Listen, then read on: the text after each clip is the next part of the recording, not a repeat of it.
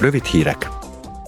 Ma ér véget a Pegasus és azzal egyenértékű kémszoftverek használatának kivizsgálásával foglalkozó vizsgálóbizottság egy küldöttségének Cipruson és Görögországban tett látogatása. Az európai parlamenti képviselőkből álló küldöttség a két országban kormánytisztviselőkkel, nem kormányzati szervezetek képviselőivel, a kémszoftverek célkeresztjébe került személyekkel, valamint emberi jogi jogvédőkkel és újságírókkal tartott megbeszéléseket. A látogatás apropóját a kém szoftverek e két tagállambeli fejlesztésének és használatának kivizsgálása adta.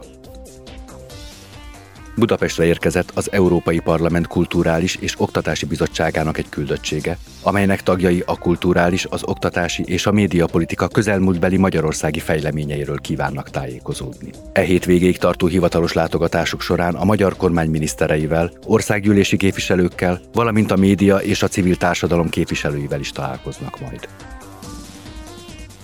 Szintén ezen a héten kerül sor a Nőjogi és Esélyegyenlőségi Bizottság egy küldöttségének lengyelországi hivatalos útjára. A parlamenti bizottság tagjai a tényfeltáró látogatás során a lengyel parlament alsóházának tagjaival és nem kormányzati szervek képviselőivel, többek között a lengyel Federa, azaz a Nők és Családtervezés Szövetségének tagjaival találkoznak. A látogatás célja, hogy megvitassák a nők jogainak, valamint a szexuális és reproduktív egészséggel kapcsolatos szolgáltatásoknak a lengyelországi helyzetét.